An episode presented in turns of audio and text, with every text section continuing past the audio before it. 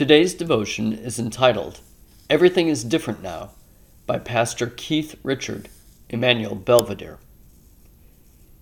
He has delivered us from the domain of darkness and transferred us to the kingdom of his beloved Son, in whom we have redemption, the forgiveness of sins. Colossians 1 13 and 14. Everything is different now. These are events in our lives that change everything.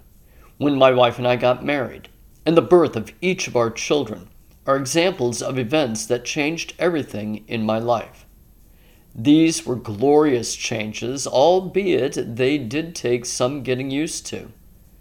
Glorious changes are not always easy changes. As I look back at these events that took place decades ago, I can say I appreciate them more today than I ever have before.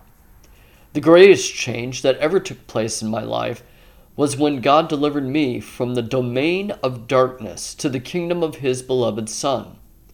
Outside of the kingdom, I was held hostage by sin, the devil, in this world. But within the kingdom, I have redemption and the forgiveness of sins.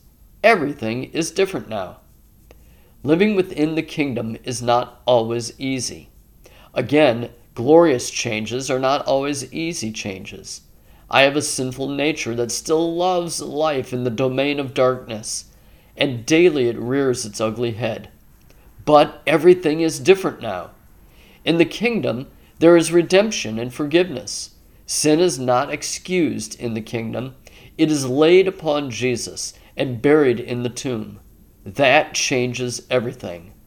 The Lord brought me into the kingdom of His Son almost 49 years ago when I was just a few weeks old.